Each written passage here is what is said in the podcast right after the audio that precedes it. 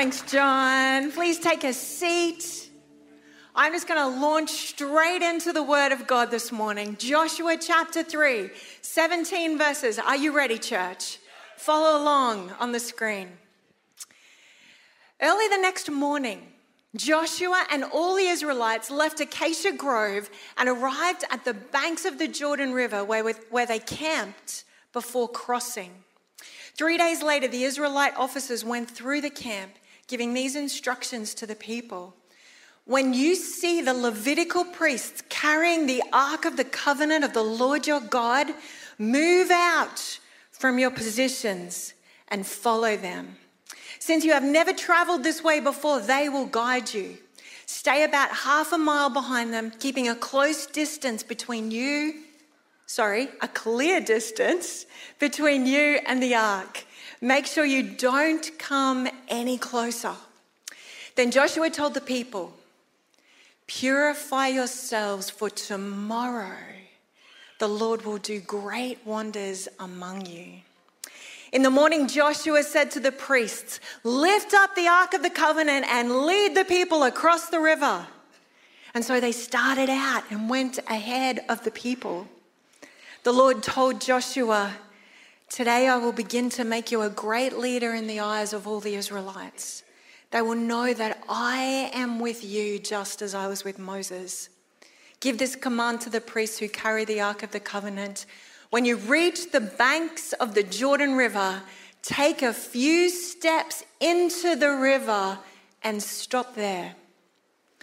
So Joshua told the Israelites, Come and listen to what the Lord your God says.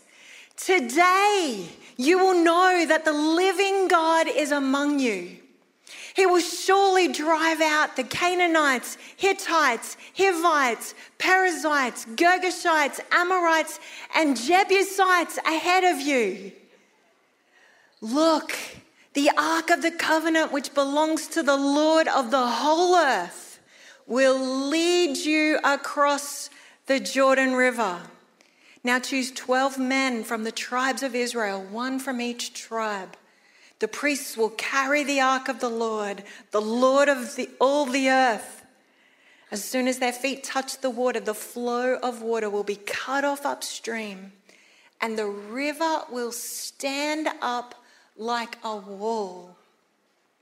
So the people left their camp to cross the Jordan and the priests who were carrying the Ark of the Covenant went ahead of them. It was the harvest season, and the Jordan was overflowing its banks. But as soon as the feet of the priests who were carrying the ark touched the water at the river's edge, the water above that point began backing up at a great distance away at a town called Adam, which is near Zarethan.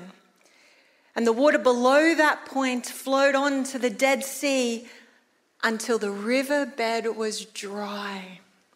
Then all the people crossed over near the town of Jericho. Meanwhile, the priests who were carrying the Ark of the Lord's covenant stood on dry ground in the middle of the riverbed as the people passed by. They waited there until the whole nation of Israel had crossed the Jordan on dry ground. Jesus, this is your word to us today. And as we hear you, God, calling us to unwavering faith, set us free from fear. And maybe, may we follow you. Open our hearts to your word now. In Jesus' mighty name we pray. Amen.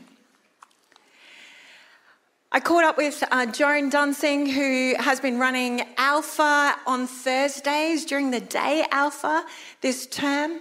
Um, and, and she told me how, as she was going through the feedbacks, um, another couple of people have just ticked yes during that course to follow Jesus. We have seen a steady stream of this happening over many years now in our church.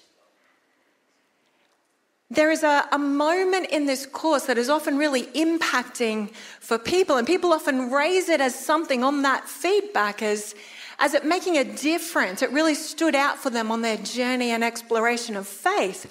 And it's this painting by Holman Hunt from the pre Raphaelite period, that doesn't actually mean much to me, but if you're an artist, that will just connect with you so powerfully. Um, this Holman Hunt called the Jesus, the light of the world. Um, and recently, when I was browsing through some episodes of Faith Runs Deep, that series by Karl Faase, that's actually on Good TV at the moment, you might be able to catch it there. I, am just always amazed as I listen to these stories of the heritage of faith in our nation. And this one particular story caught my attention because it actually connects us with this painting by Holman Hunt that I've listened to for 10 years or more in the Alpha series. The painting of Jesus, I think we've got a picture of it there for you, was actually made in the late 1800s, and it was the most famous painting of the Renaissance period. The artist, William Holman Hunt, had an awakening to faith in Jesus in his early 20s, and he was divinely inspired to paint this picture. It took him eight years to complete.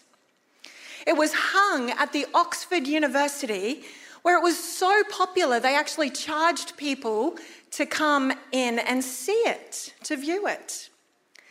And then towards the end of his life, Holman Hunt painted another version of this painting, but much larger.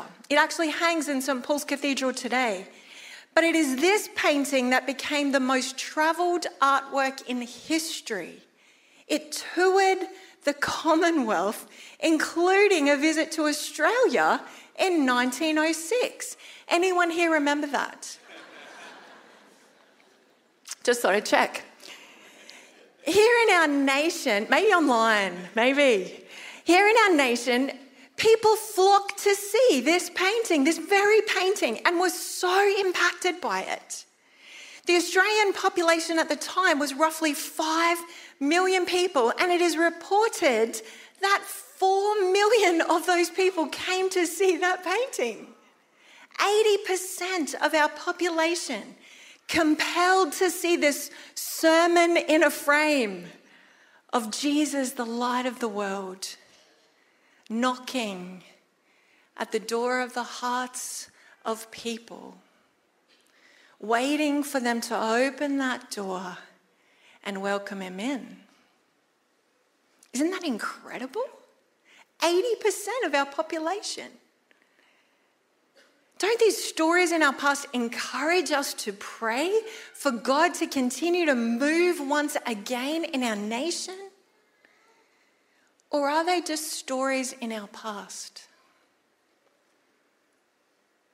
As I was reminded again of the promise over our nation and lands, I read again about the Portuguese explorer with a call to take the gospel to the southeast islands of the globe, who declared on the day of Pentecost in 1606 over the land of over the islands of Australasia that this would be the great southland of the Holy Spirit. A prophetic vision, an incredible promise it encourages us as we pray for the reviving work of God in our nation.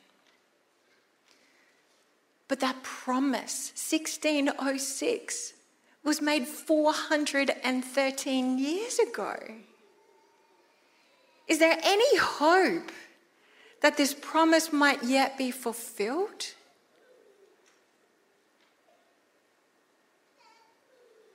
And as we come to Joshua chapter 3 and this series, we, we stand on the edges of the riverbank of the Jordan with these people, looking directly across at the promised land they had been hoping for and holding on to for so many years, on the verge of a fulfillment of this promise. I, I kind of looked into how long they'd been waiting for this promise. It was 680 years. The promise was first made to Abram in Genesis chapter 12 when God said, Leave your country and go to the land I will show you. I will make you into a great nation. In chapter 15, when Abraham just wanted to check if God really meant what he said, God affirmed the promise, even though Abraham didn't yet have a son. He said his descendants would one day be as numerous as the stars in the sky, and that he would bring them into a land, a land of plenty. The land that these people, right here in chapter 3 of Joshua, are right in front of. Just a river crossing away from the fulfillment of this promise. The promise is affirmed again and again in God's story with his people. Abraham, Isaac, Jacob, Jacob on his deathbed affirms it to Joseph. Joseph on his deathbed shares the promise again that surely God will come and lead his people to the land he will give them. But then there are 400 years of captivity. 400 years where God's people are stuck in slavery in Egypt. It feels like the promise has been forgotten. And then, out of a burning bush, God speaks it again to Moses. He says, I have seen the oppression of my people. I have heard their cries. I have come to rescue them and lead them out of, Jesus, out of Egypt into their own fertile and spacious land. It is a land flowing with milk and honey. The land where the Canaanites, Hittites, Amorites, Perizzites, Hivites, and Jebusites now live. It is the very same land promised to Abram. By the powerful and miraculous hand of God, Moses leads the people out of slavery, out of Egypt, through the waters of the Red Sea. God calls his people into this covenant relationship with him. And I couldn't count the number of times that God kept affirming this promise of land to Moses in this story. After a year at Mount Sinai, he is ready to lead them into it. But that report from the, the spies comes back. And they are filled with fear rather than unwavering faith. And they are prevented from going into that promised land. They, they don't have the faith and trust to believe that God can do that, that God could bring them into that land He had promised. And so, for 40 years, God's people are left to wander in the wilderness, meandering through a desert. And here we come to Joshua chapter 3, and we are on the verge of entering this land again. And I think we're meant to feel the tension of this. Will they do it this time? Will they be filled with faith instead of fear? Will they follow God and believe in the fulfillment of this 680 year promise that is about to unfold?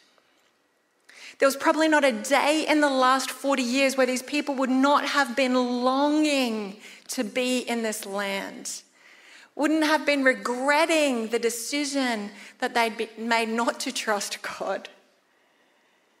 There were over a million, maybe a million and a half of them now as they wandered through the desert, as they camped on the east side of the Jordan River.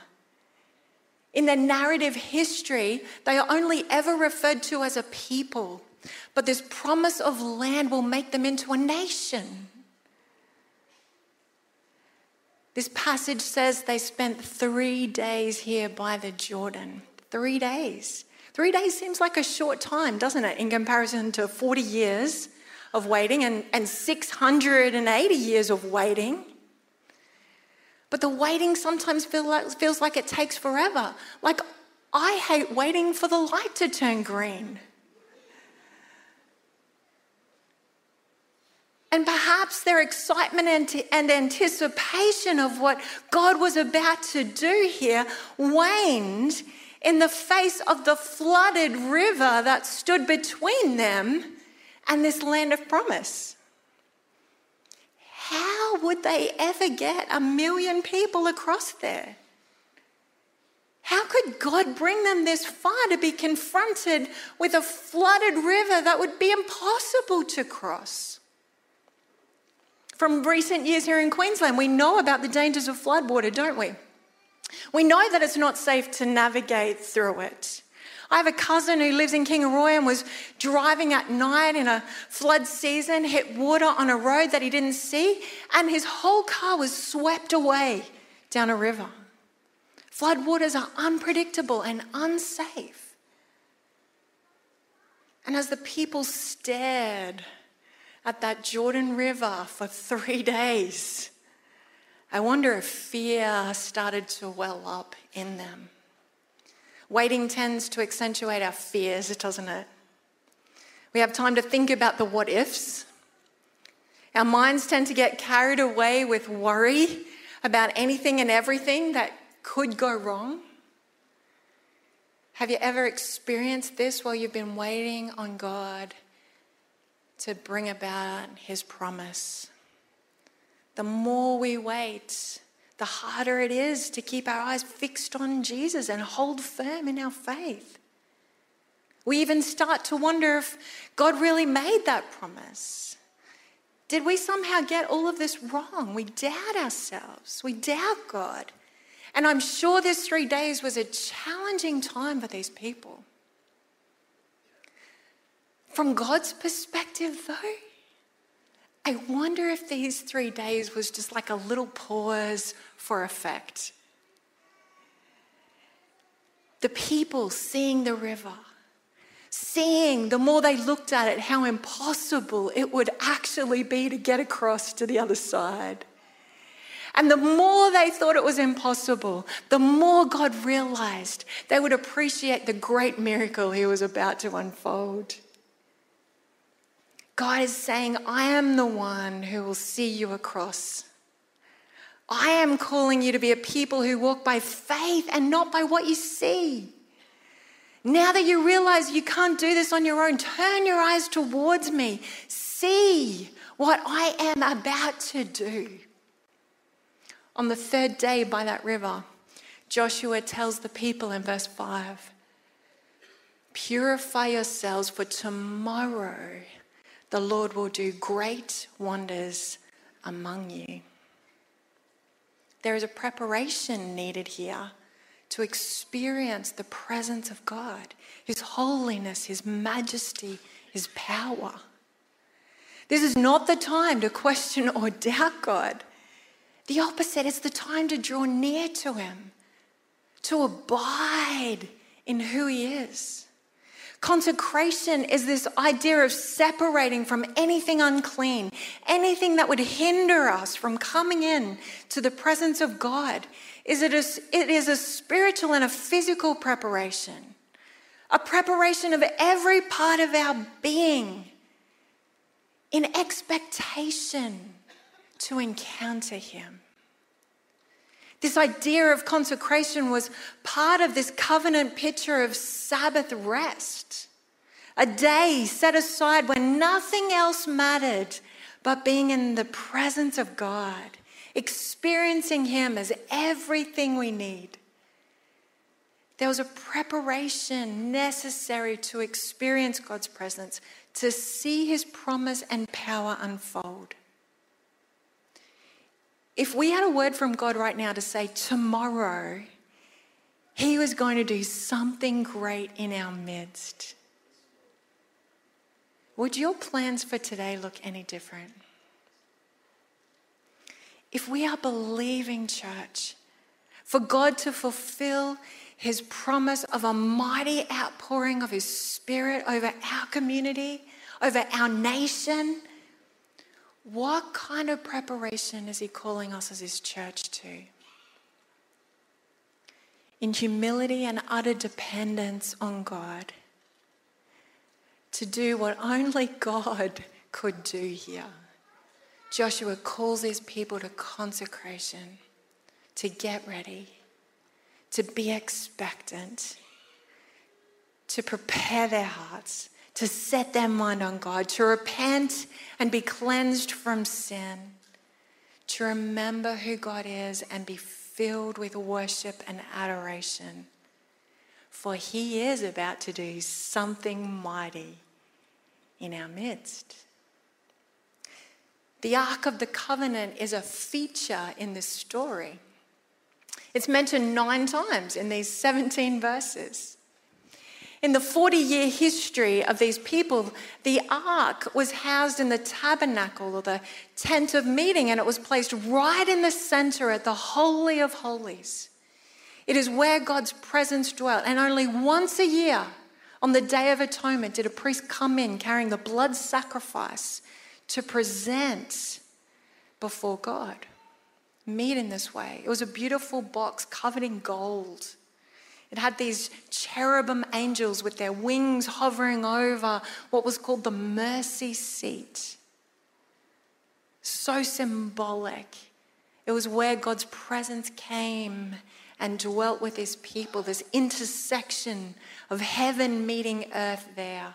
The ark wasn't holy in and of itself, it was God's presence that made it holy. It contained the tablets of the law of Moses. So, right in the midst was this reminder of the covenant relationship these people were in, God's faithfulness to them, their call to obedience to God. And Numbers 10 explains in details that every time God's people were on the move as they meandered through their desert wanderings, there was a process for the people to move, a process that involved moving the tabernacle and the ark. There were three tribes that would go ahead, then the, the tent part would be packed up and go. Then there'd be more tribes. Then the sacred objects, including the Ark of the Covenant, would come and they'd all be covered up so no one could see them. Then more tribes. The ark was in the middle. It was protected by all the tribes around it as they moved through the desert. But here something different happens. Here, Joshua gives the command to move into the promised land, and it is not their usual pack up and move. The Ark of the Covenant, the presence of God, leads the way. I could be wrong here, but there is no indication that the ark was covered up for this event. It was held high, lifted up for all to see it kind of felt more like a military campaign as these priests carried the ark before the people moving forward. A king was the one who would normally lead their people into battle. And here, God was the king, leading the way, leading them into victory, leading them into the fulfillment of his promise. They're stepping out in faith trusting God to achieve this for them. It reminds me of the command where Jesus says simply, Follow me. This isn't blind faith, but it does involve complete trust and surrender of our plans. There's a warning to stay a good distance away from it. There are lots of stories in the Old Testament about people where things didn't go so well when they got near to that ark. It's a respecting of God's holiness, but, but I wonder if the distance as the ark was carried in the lead by these priests was actually so every single person present could see it, would know the presence of God with his people, leading them into their promised land. I love the words describing God in this chapter. Today you will know the living God is among you. Look at the Ark of the Covenant, which belongs to the Lord of the whole earth. Joshua wants to make it very clear that the God we follow is not like any other God. He is alive and on the move. He has been that faithful God in the desert, and now watch and see is God over every molecule on the planet. As they followed God to the edge of this impassable river, their hearts would have been expectant. They were prepared and expectant. The presence of God was with them going before them, leading them into the life He has for them. The next part is where the rubber hits the road, or in this case, where the feet hit the water. Nothing was going to happen here if God's people stood still. This is still so much of a mystery to me, but God allows us to be active participants in His unfolding plans. Those priests carrying the ark had to get their feet wet before the miracle unfolded. A miracle was certainly required for this crossing to take place, but the people needed to be willing to move toward the miracle to see it unfold. How often do we find ourselves longing for God to do something, but in fear, we just don't want to take that first step? It is not enough to receive the promises. Not enough even to believe that God could do it. He calls us to step out. He calls us to exercise our faith, put it into action. I love the stories we are hearing about people stepping out in faith with the question I've been thinking about reading the Bible and was wondering if you might be interested in reading with me. Don't you love that question? I love hearing about people actually using it, saying it, and the yes response that we're almost surprised by when we ask that question. Such a simple step. But what wonders is God about to unfold as we take that step? Belief changes to faith when we put it into action. Following Jesus is not something that happens in our head it's an action that requires a, a step. The first step is opening the door. And then it is a daily practice, each day, stepping out in obedience as we listen to the voice of the Holy Spirit. Scholars guess that this river was possibly a kilometre wide in the flood season. There was no way a million, a million and a half people could cross over it. But God says to Joshua, as soon as the priests carrying the ark put their feet in the water, the flow of water will be cut off upstream.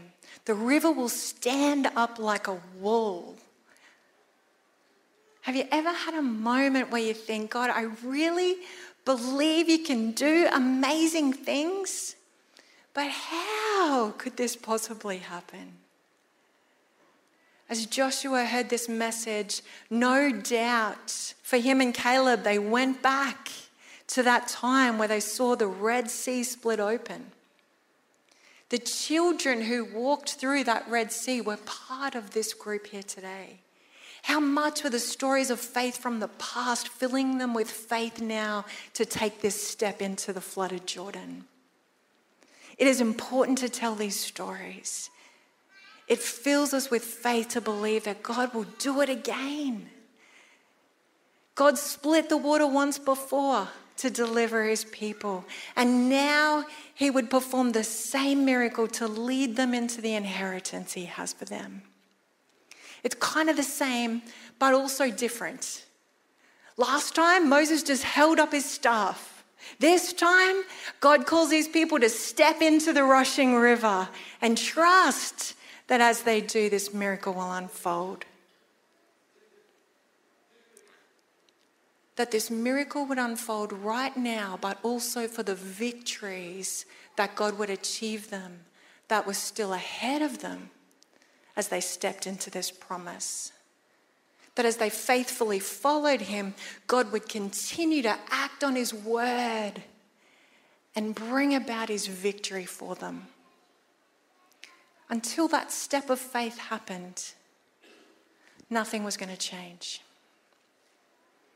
It defies all common sense and logic that you would walk into a swollen, rushing river carrying the sacred and holy ark of the Lord. And for those priests, called to this obedience, they knew God had given his word and they were mustering every bit of faith. Remember, for God to work, it doesn't rely on how much faith we had. Jesus told us faith the size of a mustard seed can move mountains. Our faith is in a big and mighty God. They're recalling everything that they remember God doing for them, every miracle. And no doubt they were praying to God as they took that first step. Can you imagine the events that unfolded from there?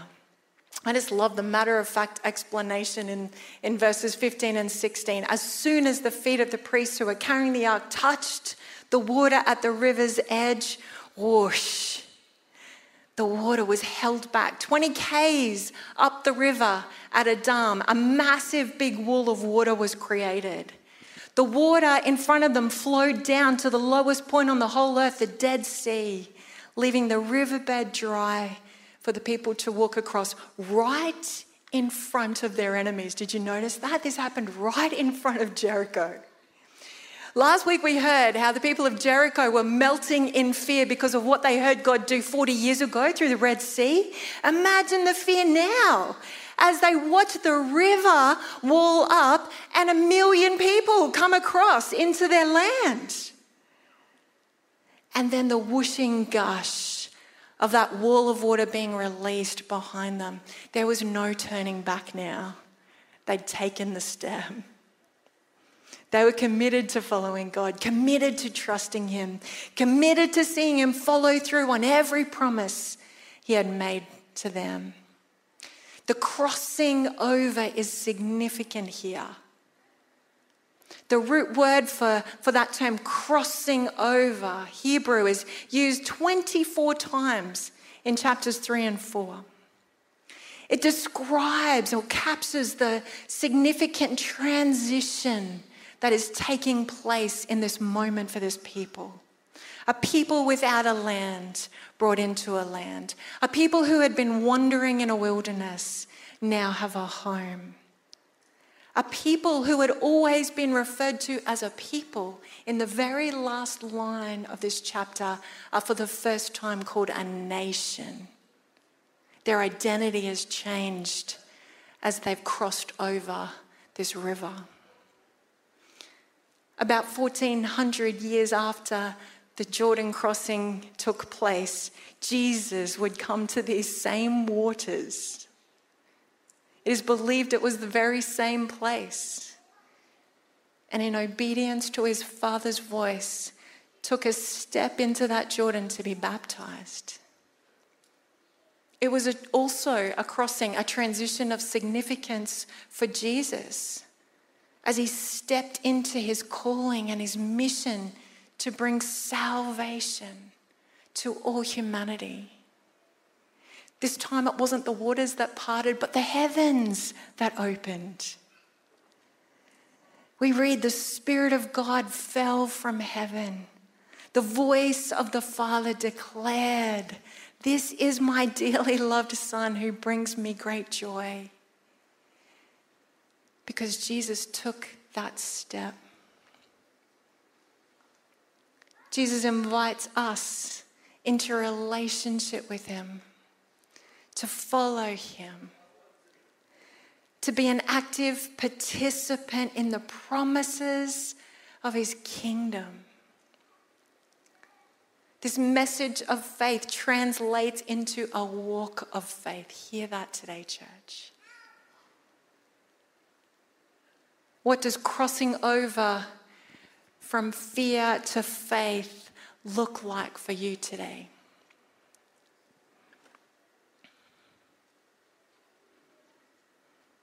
Has there been a moment where you've opened the door of your heart to Jesus knocking? Jesus said these very words Truly I tell you, whoever hears my word and believes him who sent me has eternal life and will not be judged, but has crossed over from death to life. That is our crossing that we take hold of today. It is for you today if you've never taken that step. Is there a crossing through the waters of baptism that God has been putting on your heart? We're holding baptisms at our outpouring worship night. I couldn't think of a more beautiful time to go through those waters as we call on the Holy Spirit to pour out His Spirit upon us. Are there situations in your life where God has promised something, but right now it seems impossible? Be encouraged this morning. Walk by faith and not by sight. Listen for God's voice and take the step He's calling you to. We are believing, church, for our community and our nation to walk and know Jesus as our Savior. Promises that might be 413 years so far to be fulfilled. But as we as people prepare our hearts, lay hold of God's promises for us, step into following Him, taking those next steps He's calling us to, we are believing that we will see a mighty outpouring of His power. Please bow your heads and pray with me.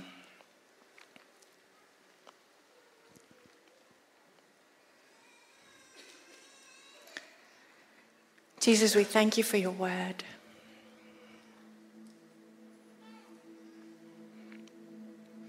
And there are some particularly here today, God, that you're calling to lay down fear, to lay it at your feet, God, and know victory over it. Lord, thank you that you have made the way for us to come boldly into your presence, boldly by your grace. For the impossible situations that are faced here today in this room and online, God, we ask that you would affirm again your promises, that you would prepare us as your people, God. Call us into those steps that you have for us in following you. And God, we long for your power to come. We long for your presence to come. We long for you to move Almighty God.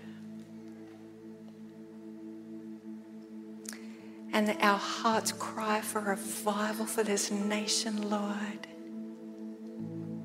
You remind us today that you hear the cries of your people. You see the oppression of the enemy.